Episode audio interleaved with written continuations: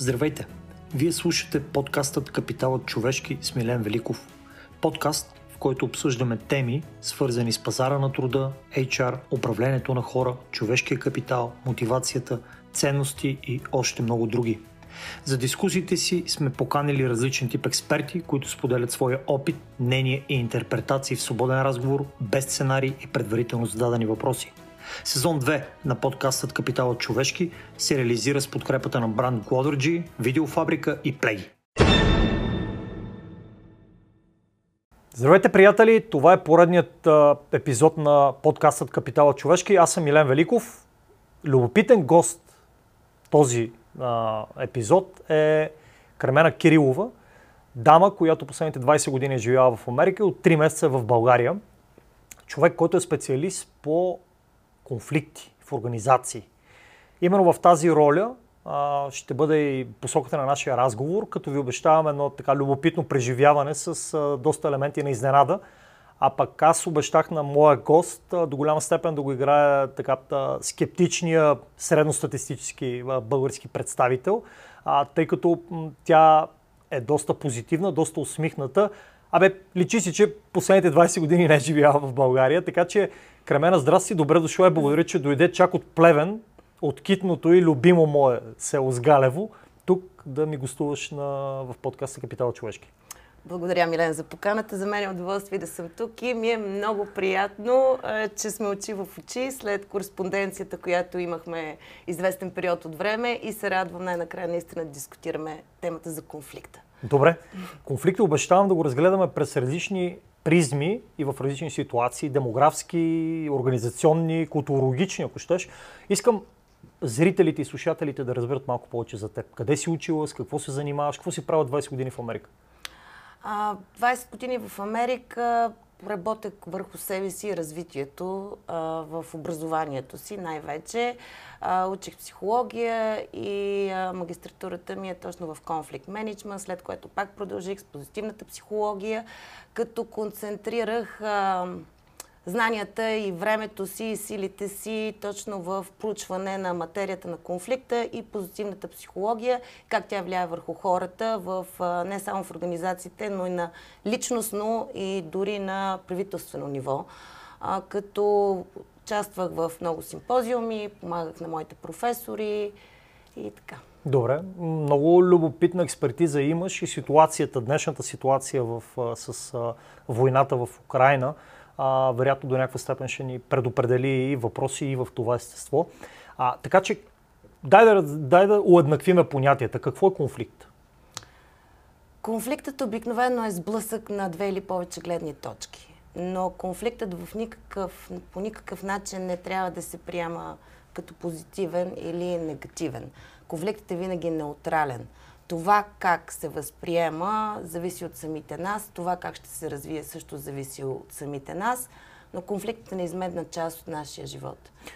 Няма как да го избегнем. Абсолютно. Кога е конфликт и кога, кога един човек осъзнава, че една ситуация е конфликтна? Тоест, как го осъзнава? Чрез сетивата си, чрез а, враждебността на, останалия, на останалите хора, чрез а, някаква несигурност, а, че някой не зачита неговата гледна точка. Смисъл, какви са проявленията на физическо, на ментално ниво между двете страни и задължително ли да има само две страни в един конфликт?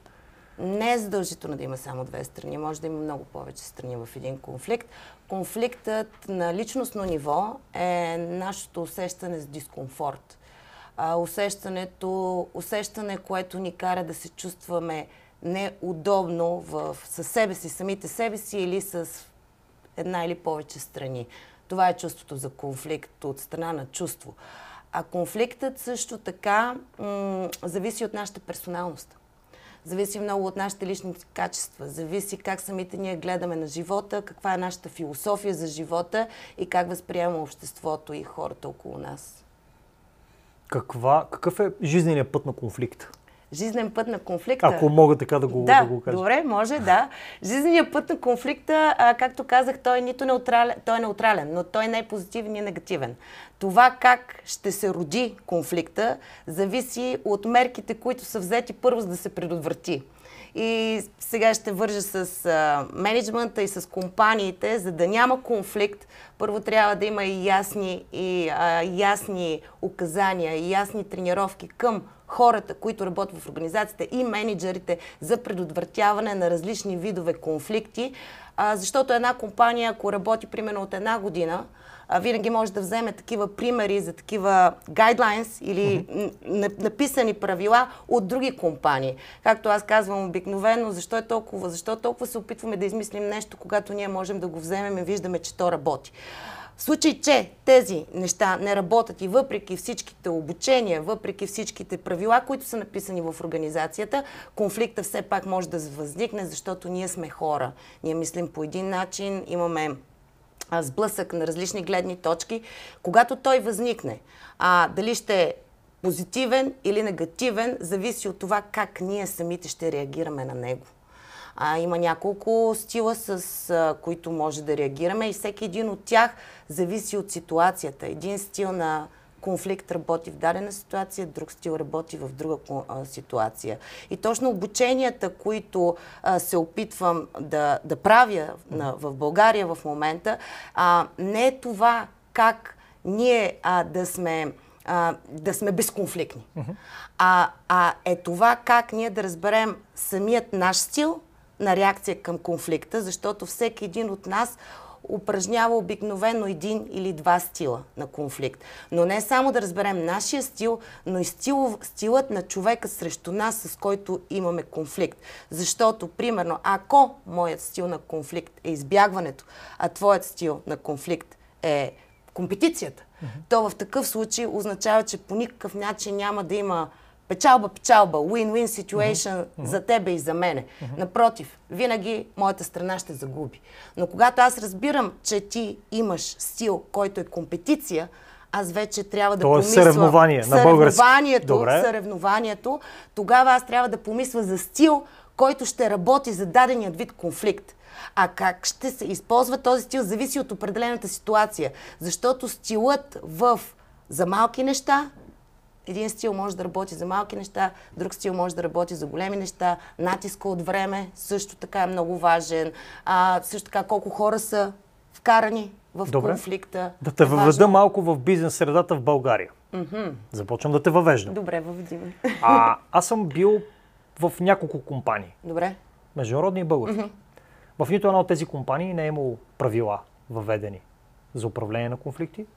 В нито една от тези компании никой никога поне аз, когато съм бил и в ролята, в която съм бил, не е бил обучаван. Как да избягва, как да инициира или как да, така да, а, да управлява конфликти. И в тези компании всеки се е оправил както е сметнал за добре, стига да не руши имиджа на компанията и стига да не да не, да не уврежда физическата цялост на другата среда, на другата страна. Така че когато кажеш, в зависимост от това кой как е обучен, кой как е въведен, кой какво е прочел, как е оценен или как е да. разбрал, тук това не работи. Не съм го виждал. То го няма. Ми, може би го няма, може би това е една от пък от причината ти да се върнеш от Америка, да дължиш да, да. въведеш или по някакъв да. начин да направиш да. нещо такова. Но надявам се си осъзнава колко в трудна ситуация евентуално се поставя с начина на мислене. Mm-hmm. Защото начина на мислене, първо ние сме конфликтни хора а, българите. Не знам как е при 20 години, когато си тръгнал, не знам как е било, но едва ли е било по-различно. Сега да. всяко едно подобно нещо може да го видиш на кръстовището, на светофара, в а, държавно учреждение, предимно, да. пред личния лекар а, и до голяма степен там, където някой нещо иска от теб. Дали да спазваш права, или да има своите отговорности, да ги демонстрираш. Така че хубаво започваме Хубаво, че започваме по-теоретично, да. за да дойдем към практиката. а кажи ми, кои са най-често срещаните конфликти в една организация, според твой опит? Моят опит е предимно в, САЩ. Но от кратко, краткия ми престой тук нещата не се различават прекалено Добре, много. Страхотно. Защото хората са хора навсякъде. Ние сме с едни и същи Ние повечето сме с един и същи начин на мислене, едно и също, едни и същи усещания, имаме едни и същи сили. Но пък ги по различен начин ги... Културата е различна. Да, културата е Културата много е различна. много различна, защото България се води колективистично общество. Дали? О, да, на теория да. От кросс-културната да. психология е колективистично общество. В смисъл, че ам, се обръща голямо внимание на семейството, на традициите, а, на... Не говоря колективистично като общество-общество на, на ниво държава. Говоря като колективистично общество, като семейно, семейната частица. Докато, примерно, Америка индивидуализма е силно изразен, Има и предвид, че семейната частица, първо браковете намаляват и се увеличават разводите. Тоест това е много характерно, че да, ние сме сплотени като семейство, но аз имам немалко примери за хора, които до гроб не си говорят със своите близки роднини, поради това, че не са могли или да разделят нивата, или къщата, или някой си нещо е казал. Да. А, така че това е много интересно и за това така отворих очи за, за колективистичната, така, коле- колективистичното общество българско. Аз също съм го учил преди 10 години Да. в, по Ховстеди, по Тромпенарска, Да. кое какво е, но моята гледна точка е малко по-различна. Да, ние сме колективистични към едно, но сме строго индивидуалисти към нещо тотално различно.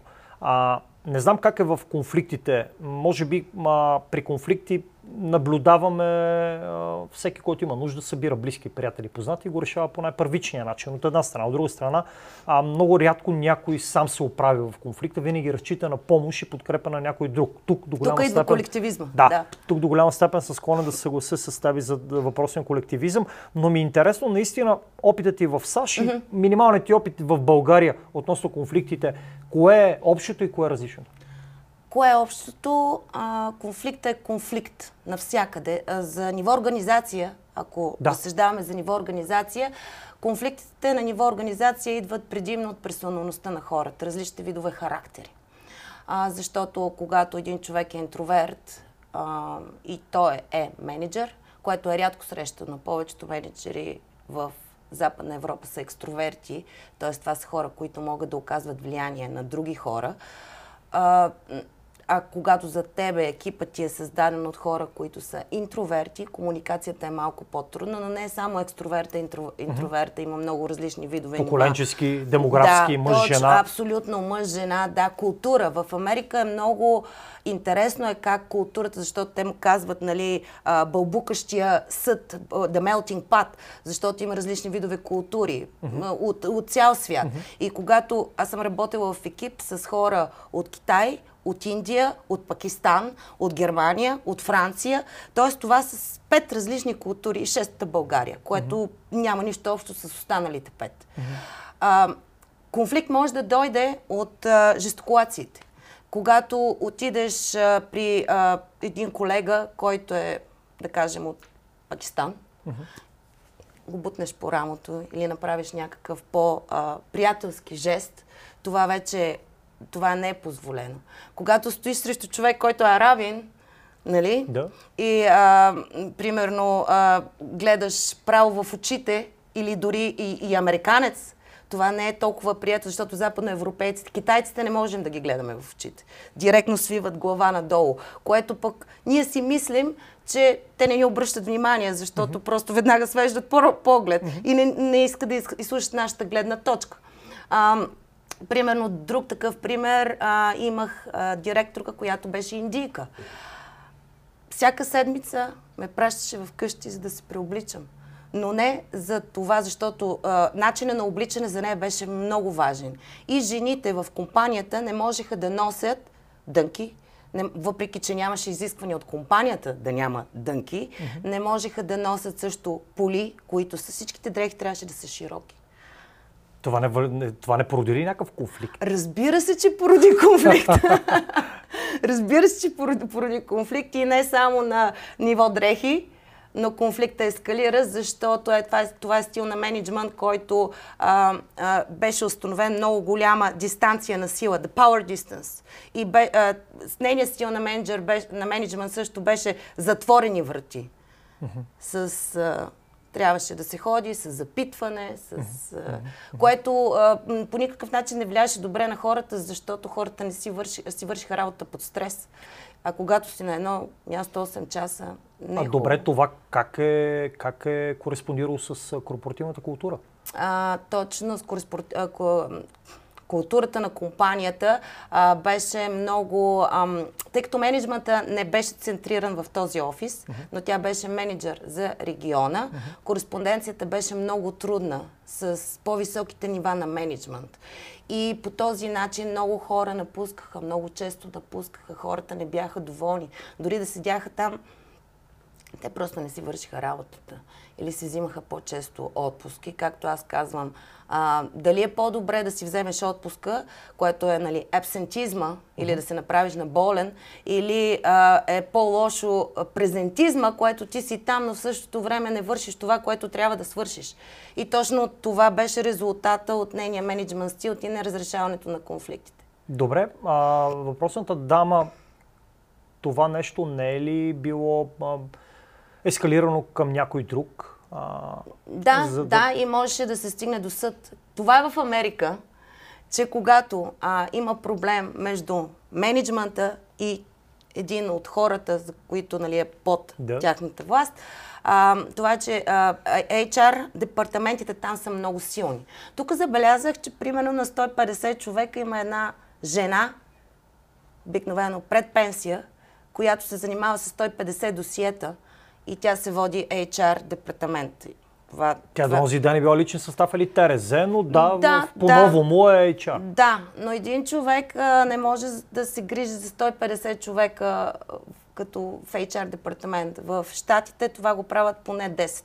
Да, да, може би не се не ли тя да не се грижи за хората, да се грижи, да се грижи за хартията около хората. И може би е напълно достатъчно. Много, имам много такива колеги, които са нети някъде там а, не за да изпълнят целият спектър на HR, а по-скоро да изпълнят само минималното му изискване, чисто административно и то да кореспондира с кодекса на труда, доколкото а, менеджмента е. А с кодекса на хората? Виж, това за кодекса на хората м- е интересно поради факта, че не навсякъде може би ти някъде те първо ще го видиш, а, да. но не навсякъде а, хората наистина се възприемат като най-ценния капитал, ресурс или както а, гост от предишния ми епизод Светодар Йосифов а, сподели ролята на партньори. Някъде те се възприемат като хора, които за 8 часа трябва да свършат една работа. А, едните са окей okay с това да са там, за да получат uh-huh. заплата, другите са окей okay с това, че някой трябва да свърши тази работа. Всички са окей. Okay. А, да, вероятно възникват някакви конфликтни ситуации помежду им, защото някой често обещава нещо на другия, но не го изпълнява. От да. една страна. От друга страна, а, или не го въвежда правилно, или не го въвежда максимално дълго, или не, му, не го подкрепя. Но всеки е сравнително окей okay в тази ситуация, защото подобен тип работодатели често са единствените за съответния град, населено място или област, или са в гласна или негласна оговорка с а, сходни работодатели в този регион и са се разбрали а, или нивата на възнагражденията са еднакви, или нивата на, така, на, на бонуси или на санкции да са сходни или еднакви, за да може един човек, когато има своя конфликт вътрешен и не може да го промени, да направи така, че да остане максимално дълго, защото няма къде да отиде. Тоест, това до някаква степен някъде в различни части на България, не искам да абсолютизирам и да казвам, че всичко е да. еднакво е навсякъде, ние сме малка страна, обаче има огромна поляризация, а, го има и съществува. А, но нека се върнем на темата за конфликтите. М- в по-големите компании, предимно международни, HR до голяма степен е а, овластен да бъде медиатор между различен тип конфликтни ситуации, които а, които възникват между служител, менеджер, между менеджер и работодател. Подобен тип ситуации. Да. Такива изобилстват. Когато човек работи с хора, такива ситуации има. А, дали доколко HR е възприят като партньор и то е на ниво превенция, а не на ниво интервенция mm-hmm. след това, е друга тема. А, но там, където има по-големи HR екипи, несъмнено колегите имат и възможност и експертизата да са медиатори в този процес. Много често няма HR Много често, ако го има, той не е достатъчно така стратегически развит или поставен в една компания. И много често на менеджерите се налагат да бъдат едновременно и страна, и медиатори в подобен тип отношения. Лично аз не мога да разбера дали може да си едновременно страна и медиатор, безпристрастен, за да си а, да управляваш даден конфликт. Обаче искам, искам ти да ми кажеш дали може, а, кои са основните предизвикателства, кои са основните грешки, които страните допускат и така. Да, не може. Не може да си медиатор и да вземеш страна. Трябва да си безпристрастен, за да може да прецениш правилно обстановката. А целта на медиатора не е да вземе решение кой е прав и кой е крив. За страните трябва да достигнат до общ консенсус, а, а медиатора трябва да ги насочва как да се разберат mm-hmm. помежду си и как да достигнат този общ консенсус. Но да се върна на предният ти въпрос, пропуснах да кажа за видовете, нали, от какво се пораждат конфликтите. Да. Освен от персоналностите, а, менеджмент стила, а, който е много важен и разбирането на видовете стилове, с които неговият екип работи, също така е много важно. А, трети фактор, който може да предизвика нали, е както споменахме, културата, а, пола на човека, а, също така начина на обличане. Mm-hmm. Също mm-hmm. може да, да бъде голям фактор. А, ако няма ясни, моделирани, а, правила. написани правила, по които всички в компанията действат, то се отнася за абсолютно всичко. А, за колко, защото превенцията на конфликта е най-доброто разрешаване на конфликта. А, другото нещо, което исках да спомена за конфликта е, че а, нали, тези, а, конфликта може да, да възникне и тогава, когато а, менеджера не, не забелязва, че един от екипа му не си върши работата, което възпрепятства работата на другите, което е нормално. Uh-huh. Конфликтите обаче могат да възникнат и м- а, а, възоснова на демотивацията на хората. Както ти спомена, в България ситуацията е такава. В този град работят, има едно предприятие, всички хора работят там. Но това води до демотивация, което е много опасно, защото когато този собственик на тази компания смята, че той държи монопол на този пазар, в същото време той не разбира, че той губи пари ежедневно, постоянно. Как може да, ги измер... как може да го измери, за да разбере?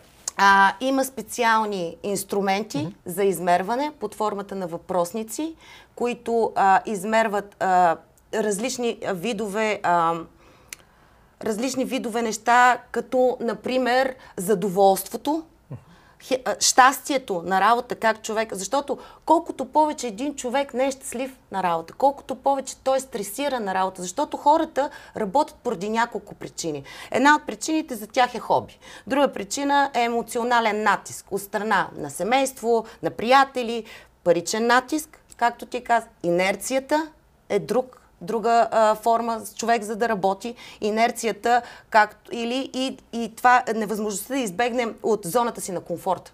А къде остава тогава реализацията на умения, компетенции? Точно, това е, това е друга, mm-hmm. друг, друга мотивация за работа. Да реализираш дадена цел, да научиш хората на нещо. А, има професии, които са строго а, учителите, професорите, а, лекарите дори, това са хуманните професии. Те имат цел, искат да помогнат, допринесат за нещо за обществото. Но в същото време, всяка една професия, дали ще бъде чистача, дали ще бъде президент на Република България, има хуманна дейност по някакъв начин. И това трябва да се разбере, защото това не е механична дейност. Това е дейност, която тази професия е измислена, защото по този начин тя допринася нещо на хората в обществото. Извинявам се, ако пропуснах нещо. Не. Как се измерва добавената стойност от а, по-така м- този тип професии, които не е необходимо да имаш завършено висше образование, mm-hmm. често не е необходимо да имаш дори образование. Да. А как се възприема, как се измерва добавената стойност от професията на тези хора? Аз не определям човека спрямо професията му, а, защото според мен човека е, е съвкупност от много неща. А, тук ще намеся малко позитивната психология. Това са 24 силни характеристики, които са базирани на 6 основни добродетела, кораж, мъдрост, духовност, принципност, честност, сдържаност.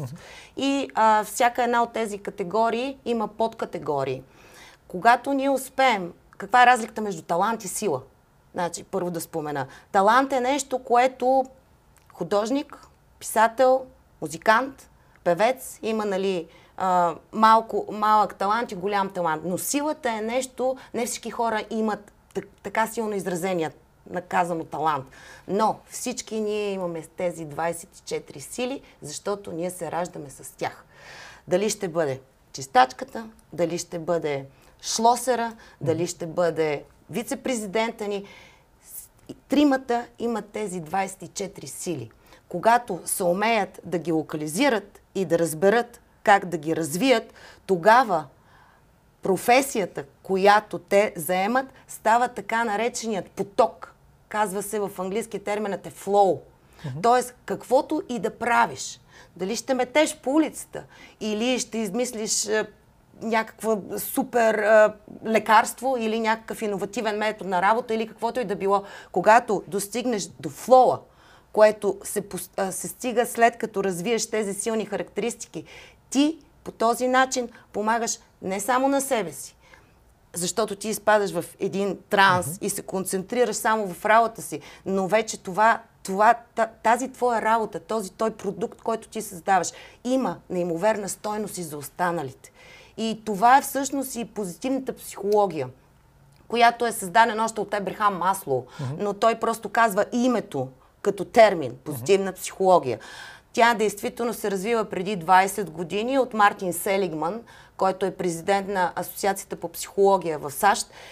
И той излиза по време на конференцията и заявява, има даже TED Talk за това нещо, как, как го е направил, и заявява защо се опитваме да коригираме недостатъци, когато всеки един от нас има някакъв недостатък в себе си а, защо а, а, класифицираме хората като нормални или не толкова нормални, или болнави.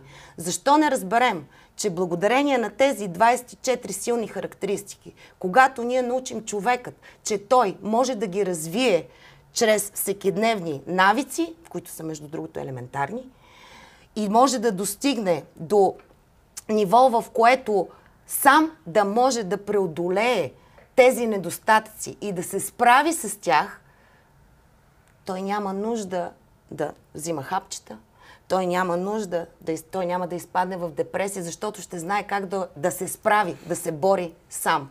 И това става една револю, революция в психологията. Добре, не звучи ли прекалено лесно?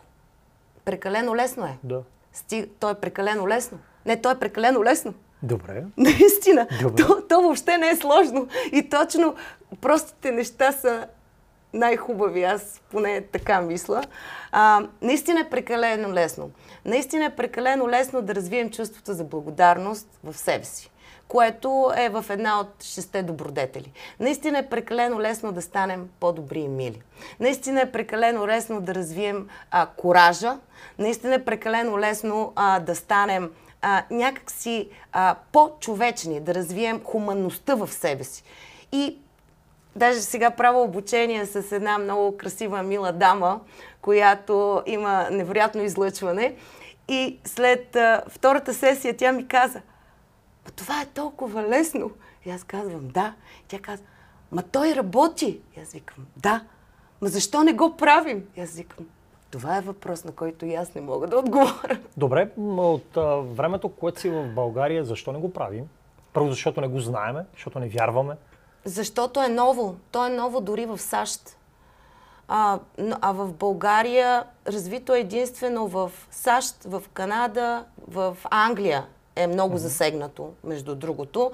А, няма достатъчно а, проучвания в областта, има, но не са достатъчно. И, и хор, а, психолозите а, някак си гледат по-песимистично на това нещо, защото те са тренирани а, да оправят недостатъци.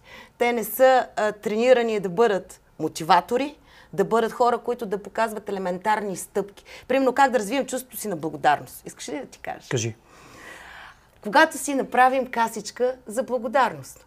Касичката за благодарност, взимаш един буркан, взимаш една котия и започваш да си я облепваш, апликираш си я. Може да го направите заедно с твоята приятелка, с приятелите си и така, че да я персонализираш са, само за тебе да бъде тази картичка. Добре. Или само за вас да бъде Картичка тази. или касичка? О, в касичка. Касичка, да, добре, касичка. добре. И всяка вечер, когато си пребереш, на едно лище, такива на стики ноц, на едно лище, пишеш благодаря за. Благодаря, че днес се чух с моя приятел. Благодаря, че майка ми е добре. Благодаря, че направихме този подкаст с тебе, Милене. Ще се сложа в касичката. Добре. да. Благодаря за това, че, примерно, днес вали сняг. Ще има вода. Благодаря за това, че се чувствам добре, за елементарните неща. Ефекта на това простичко нещо, което може да се стори смешно на много хора, е доказан, че след един месец, тъй като за да създадеш навик на тебе ти трябва 20-22 дни. След тези 20 дни, благодарността става неизменна част от твоя живот. И сам ти ще осъзнаеш с поведението си как някакси си по-благодарен. И това вече ти дига и нивото на щастие. Защото това упражнение, след като са го направили за три месеца са го направили, показва, че участниците, в, които са задали кашката за благодарност, 40% се е повишило нивото на щастието. Добре, ние от конфликтите, да. от конфликтите отидохме към благодарността. Да. А я ми кажи за тези 24, как mm-hmm. ги каза... А, сили. Сили. Кажи ми част от тях, за да мога да разбера, ако аз имам някакви малко по-развити сили от тези mm-hmm. 24, а пък същите твои mm-hmm. са малко по-низко mm-hmm. развити, дали това би било предпоставка за конфликт помежду ни? Така. А, да, всеки има 3 или 4, които са много силно развити. А, значи, както споменах, благодарността, креативността, мъдростта, а, а, емоционалната и социалната интелигентност. Това са сили. Uh-huh. А също така себеконтрола. Себеконтрола е друга сила. Uh-huh. А, справедливостта.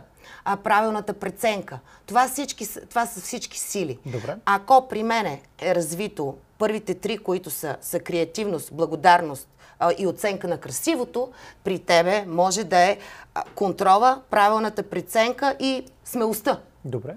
Но по никакъв начин не може да стане конфликт между тези сили, защото всичките те по един или друг начин са свързани.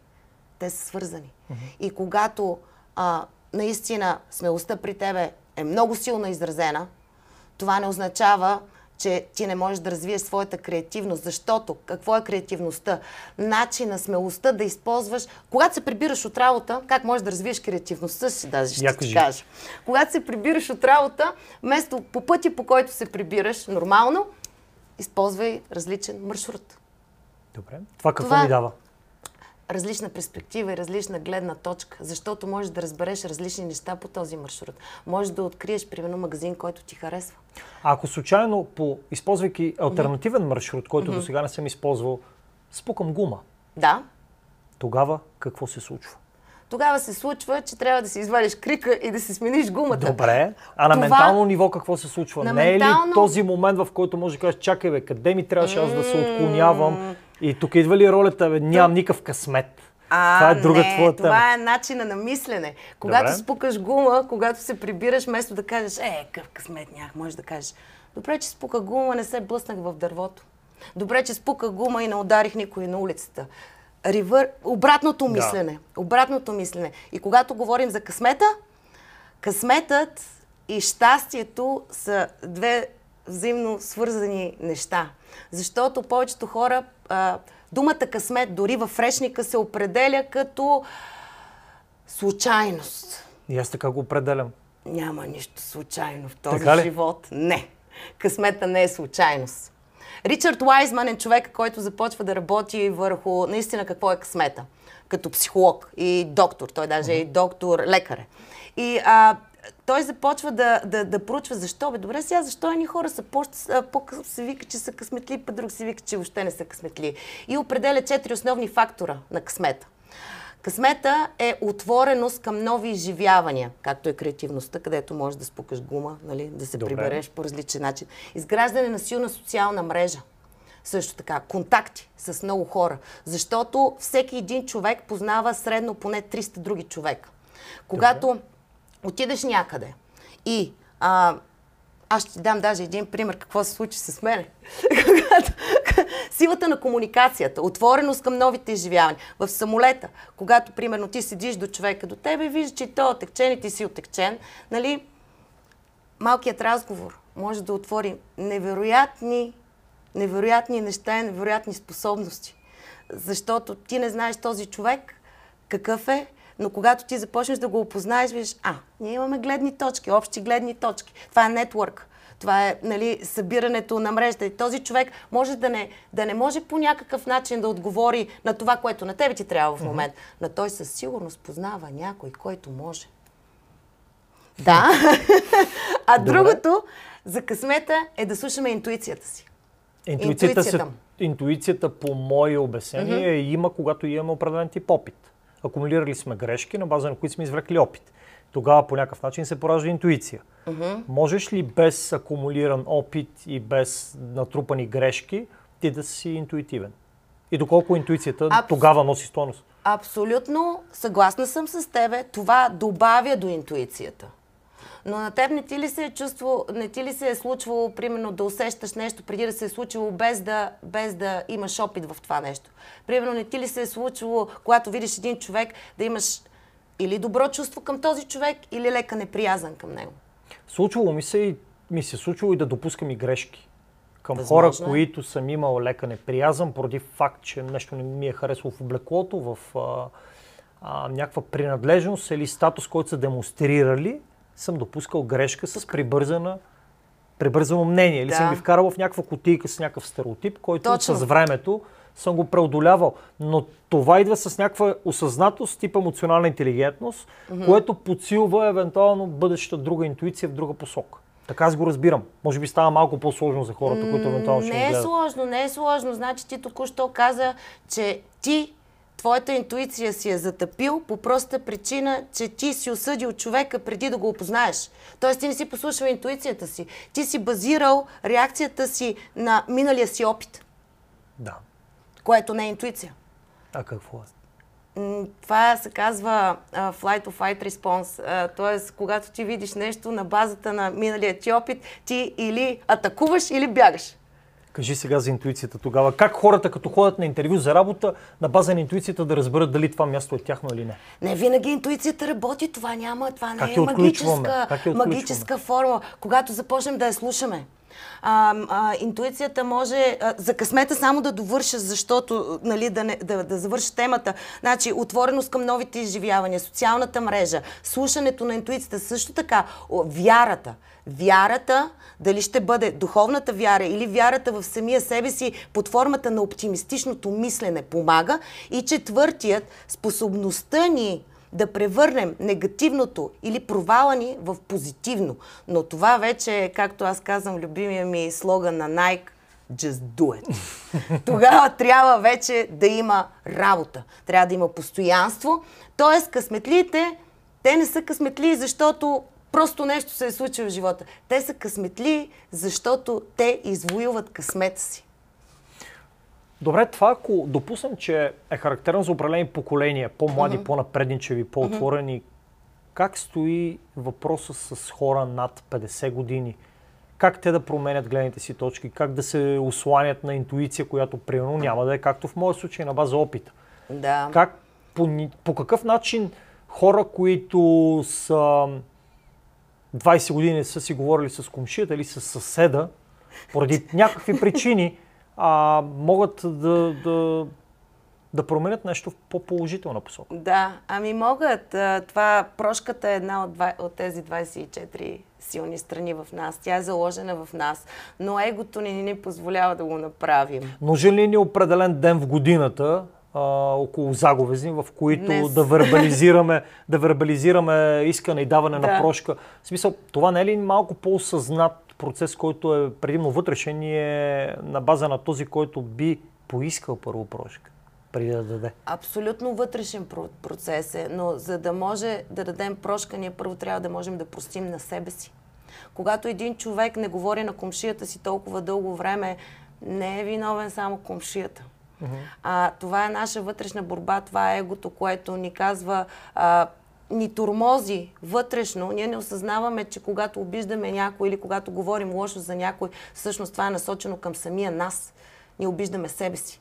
Защото когато ние се умеем да преодолеем това нещо и наистина човека може да е лош, обаче отиваш при него и му казваш благодаря ти, че ме научи да стана по-добър, въпреки лошото нещо, което направи. Ти самия ще се почувстваш по-добре, но и човека срещу тебе ще се почувства по-добре. Почти не познавам подобни ситуации а, на зрели хора, които могат да го направят. Със сигурност има изключения. А, може би аз пък съм се фокусирал в подобен mm-hmm. тип а, изключения, които м- надявам се да не са правилото. Добре, как можем да увържиме... Не, нещо друго ще те питам. А, кога конфликтът в една компания или mm-hmm. една организация е нещо положително? Винаги може да е нещо положително.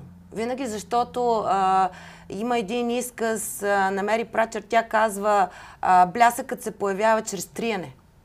Тоест, а, когато наистина има конфликт, но егото се загърби на индивидуално ниво и когато се седне и конструктивно се погледне на нещата, защото гледните точки може да са различни, но когато хората седнат и кажат, добре, искам да те изслушам. Кажи ми, обясни ми, дай ми доводите си. Обясните се. След това, добре, нека ти кажа моите. И когато целта е обща, но трябва да има обща цел. Когато целите са различни или има ли задколисни идеи, задколисни неща, това няма как да се случи, защото вече гоним. Трябва ли тази обща цел да бъде визуализирана и поставена на масата Абсолютно. преди? Абсолютно. Трябва да е визуализирана и поставена на масата. Трябва всичко да е честно и отворено. И всеки да изкаже гледната си точка. Да даде обратна връзка за чу... А, ефективната комуникация. Да се умее да се слуша ефективно. Защото ефективната комуникация е едно от най-важните неща за, за разрешаване на конфликта. Тоест, какво ще рече ефективна комуникация?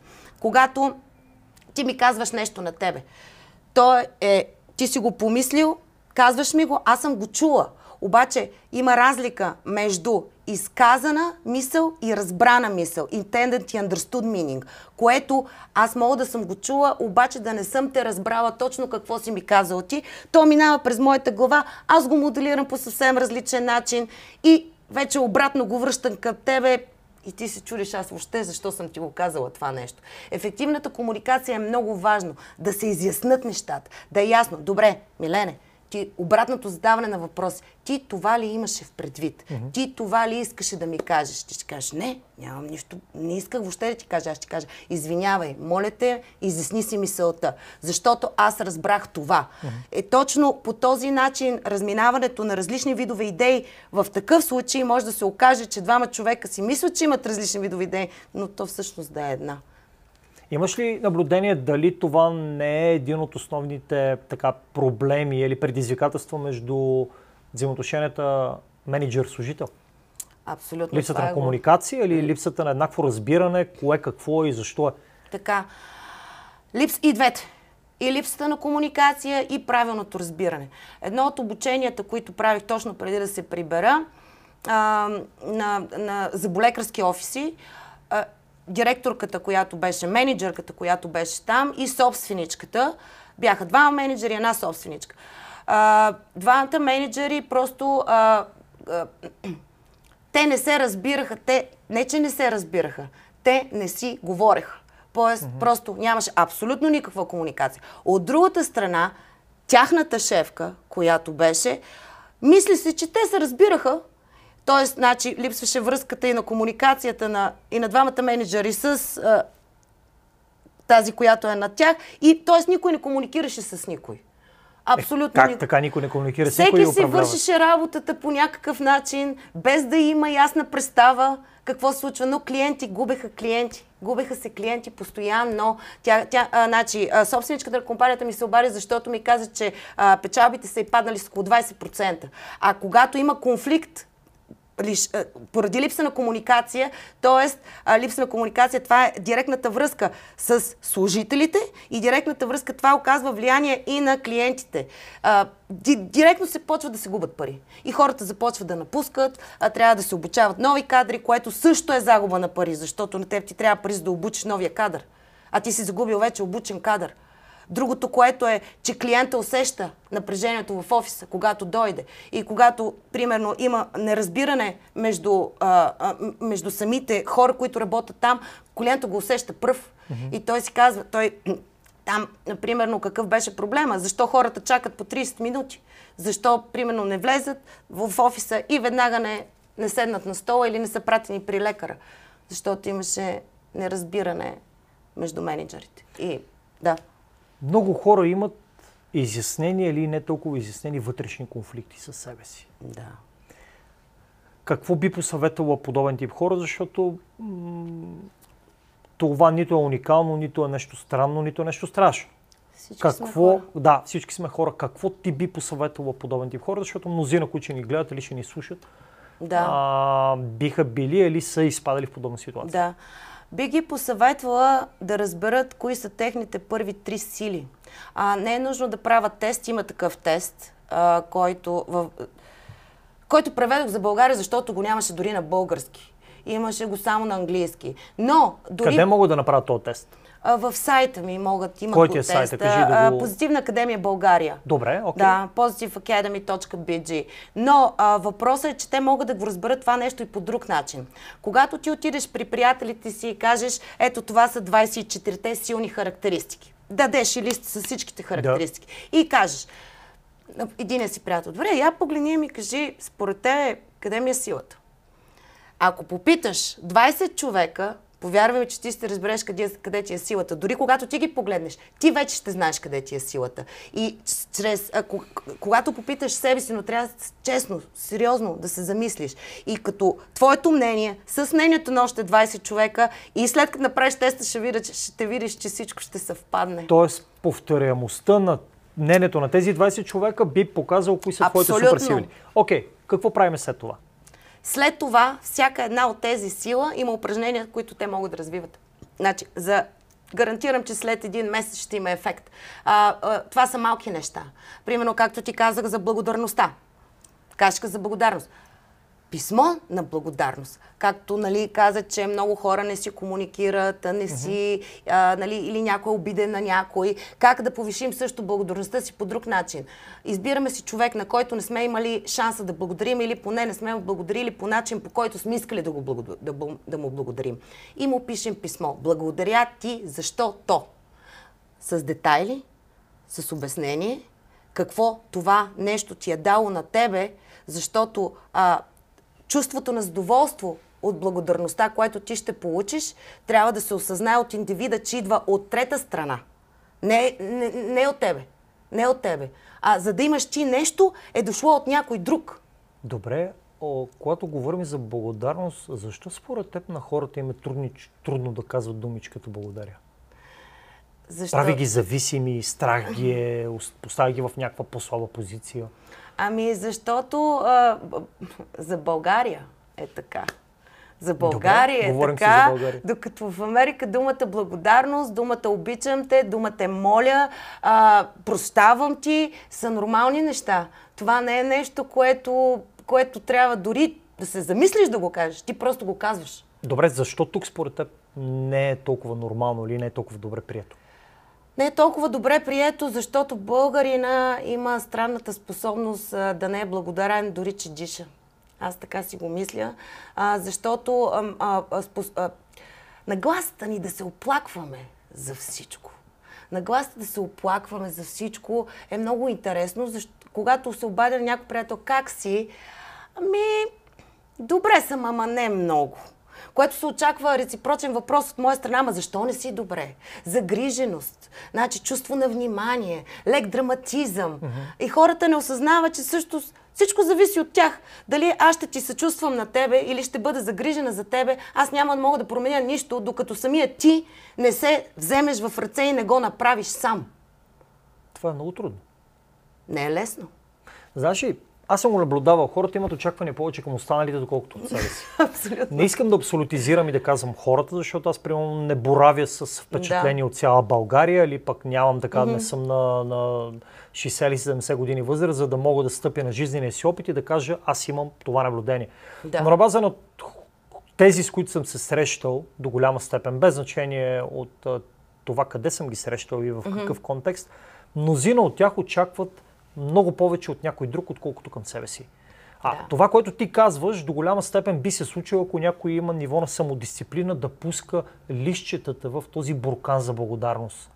Да. Защото ако нямаш ниво на самодисциплина, няма да имаш и навици. Няма да имаш Абсолютно. и консистентност в това, което някой би ти казал или ти би прочел в една книга. Да. Защо според теб хората нямат особено така консистентно поведение, дори когато се касае за самите тях? Защото ги мързи. Защото е по-лесно да се водим по инерцията и е по-лесно, както казах, зоната ни на комфорт. Е, ми то това работи за мене, защо трябва да го променям? Но в същото време те не осъзнават, че то не работи за тях, защото намалява тяхното ниво на щастие. Всъщност те не са доволни самите те от себе си, което директно го прожектират на другите около тях, което директно се отразява на обществото, което директно води до а, една ефекта на лавината надолу. И, и това няма как а, да...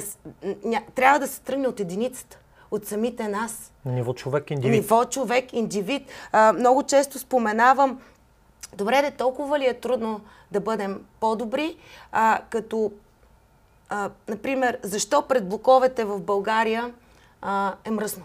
Защо е мръсно? Защото очакваме някой да дойде да ни изчисти. Обаче в същото време не осъзнаваме, че ние живеем в този блок. Че този някой може да живее в другия край на града. Него не го интересува тук. Чистачката я няма. А защо ние не го направим приятно за себе си? Трудно ли е да се наведеш и да вземеш букука и да го сложиш? Трудно ли е да не чупиш пейките, а да ги поедисаш и да ги расте? Трудно ли е? Знаеш ли, вероятно на приказки не е трудно, а явно на дела е трудно. Има и нещо друго. Може би има хора, които имат тези проявления, които ти споделяш, но те са по-скоро изключение. И когато някой полага е на брой усилия, не види Да. резултат, не види подкрепа, Да. напротив, започва да го гледат странно, започват да го обвиняват в скрити интереси или нещо подобно, тогава самият човек почва да се демотивира. Аз имах много интересна среща с Елена Радева, която не е като теб 20 години в Америка, но била 11 години в Америка. Тя е моят пример за доброволец и те съветвам, да, ако не си гледал епизода с нея. Самата тя тогава сподели, че много хора са гледали подозрително на всяка нейна самоинициатива нещо да направи, защото са търсили скрити интерес. Какъв е нейният скрит интерес, защо го прави? да. Да, доброволството, между другото, е, е, е една от тези, е, едно от, един от факторите, които повишава нашето щастие. И то е доказано, че не го повишава с около 30-34% нагоре. След като започнем да правим нещо безрезервно, без да очакваме и без да взимаме. А, да, в България е така, защото а, нашата менталност е, че аз също съм българка а, и нашата менталност е, че за да направиш нещо, на тебе трябва да ти дадат нещо. Но в същото време не осъзнаваме, че ние не правим нищо, защото няма да ни се даде нещо и накрая то става едно голямо нищо. не е ли така? Така е, да.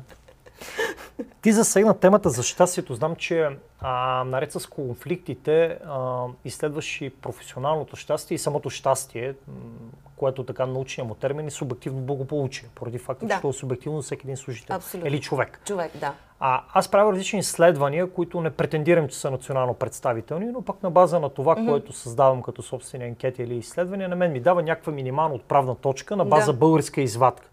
Знаем какво пише в Harvard Business Review и в разни други такива хубави издания, но дали и доколко е приложимо за българския менталитет и начин на мислене е друга тема. Да. Кажи, моля те, какво според теб би повлияло да бъдем по-щастливи като хора и ако можеш да го вържиш с някакви примери, за да не звучи много като академична лекция Да, и някой да. да. го слуша и да каже, бе, тук до сега всеки говори какво е по книга или какво е Да. по учебник. Какво Да. можем да направим? Ами, а, както казах, за да бъдем по-щастливи, благодарността. Благодарността. Когато сме в магазина, касиерката, която ни тук на машината и ни дава пликчето. Благодаря, приятен ден. А също така, когато видим стар човек на улицата или се возим в травая, нека станем.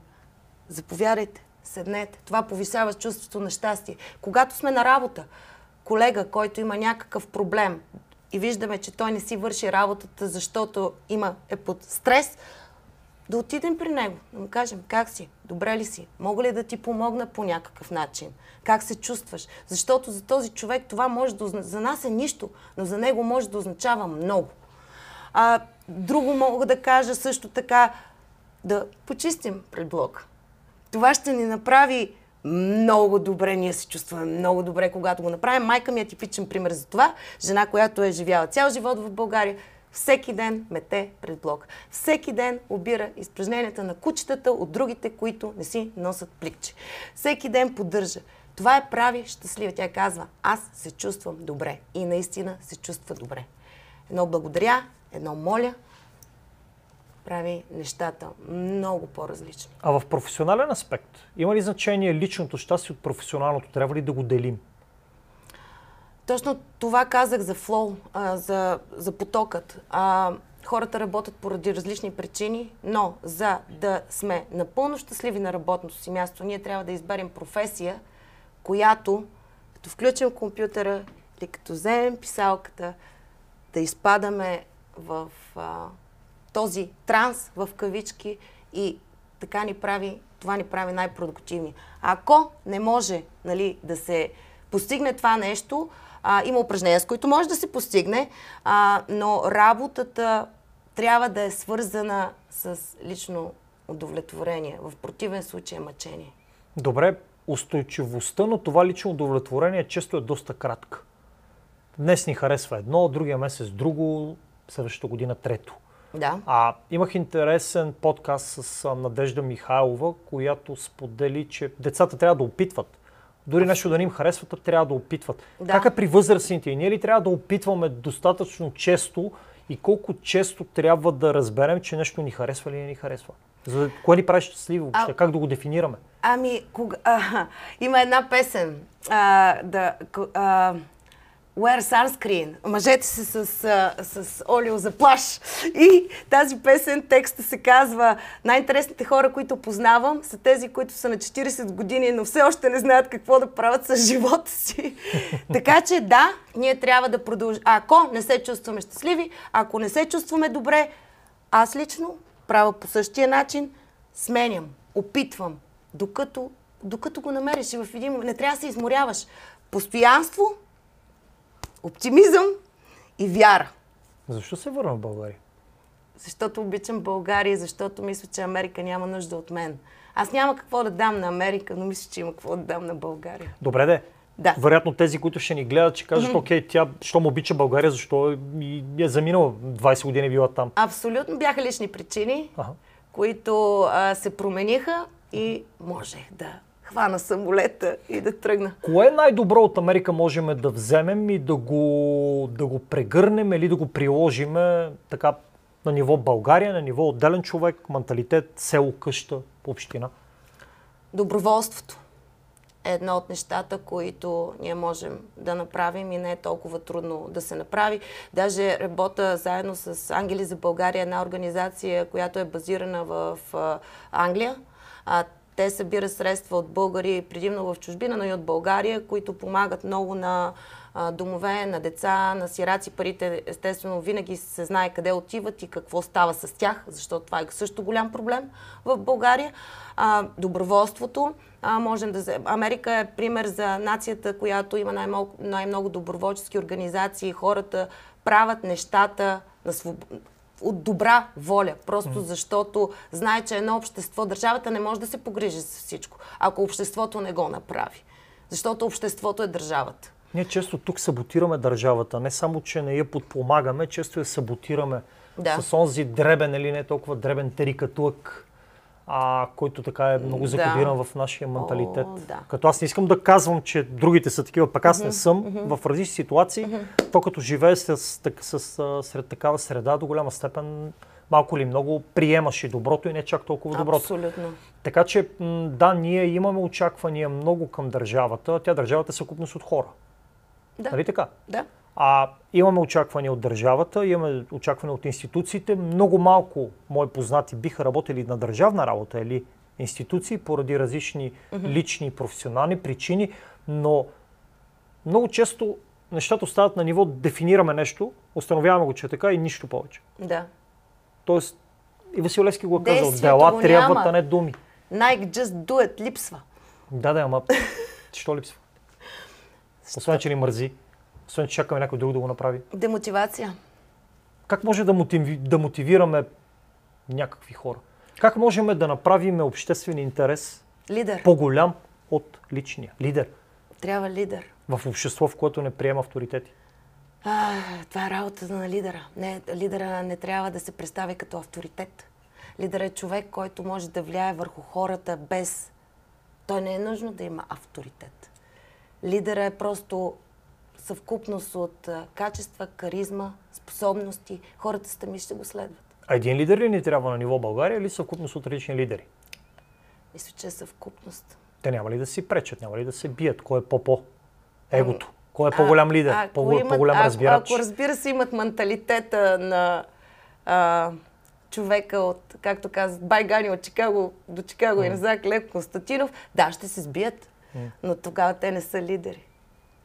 Добре, това означава ли, че лидера трябва да бъде възпитан извън пределите на България, извън а, а, територия, м, територията тук или може да бъде създаден и тук? Разбира се, че може да бъде създаден тук. Разбира се, защото семейството е основната единица, която създава човек.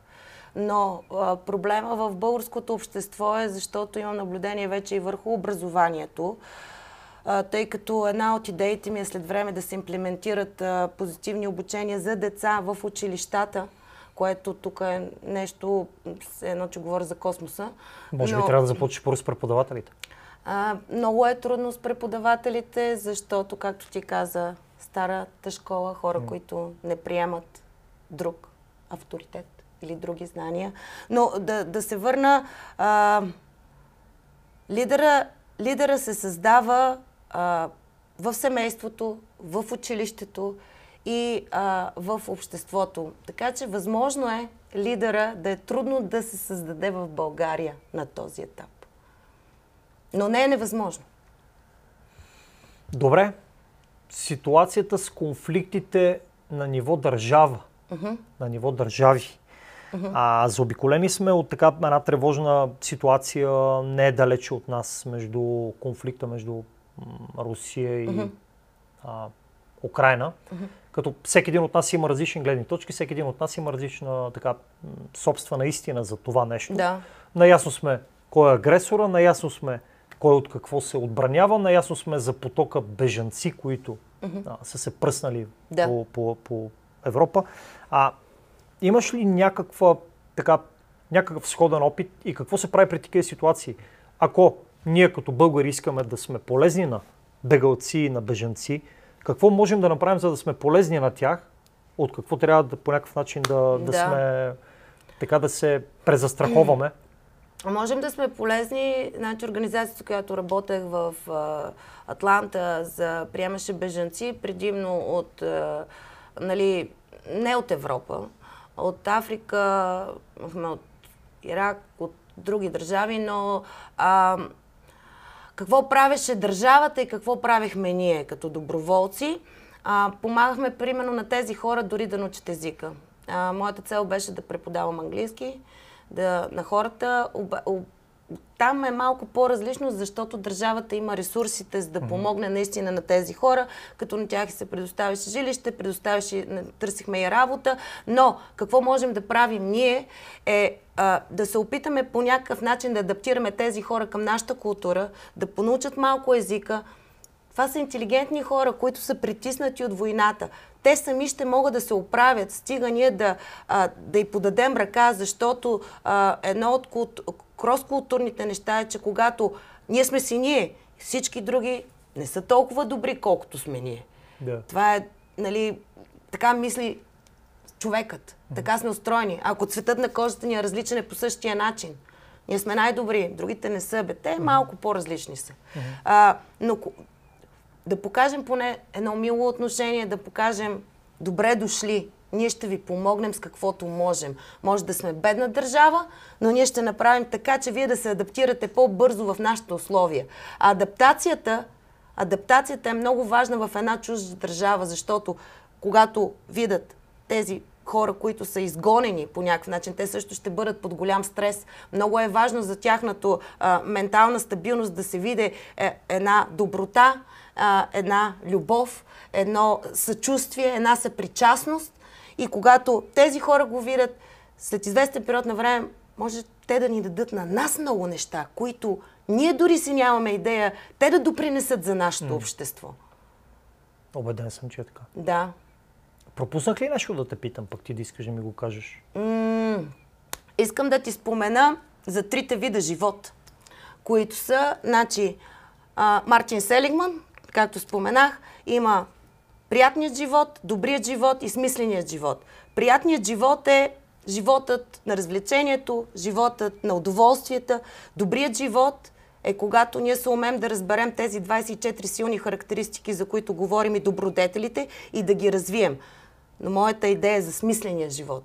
Смисленият живот е животът, в който след като сме развили себе си до такава степен, че сме вече знаем кои са ни силите и как да ги мотивира, мотивираме и прилагаме в ежедневието си, да ги приложим, за да ги покажем на останалите.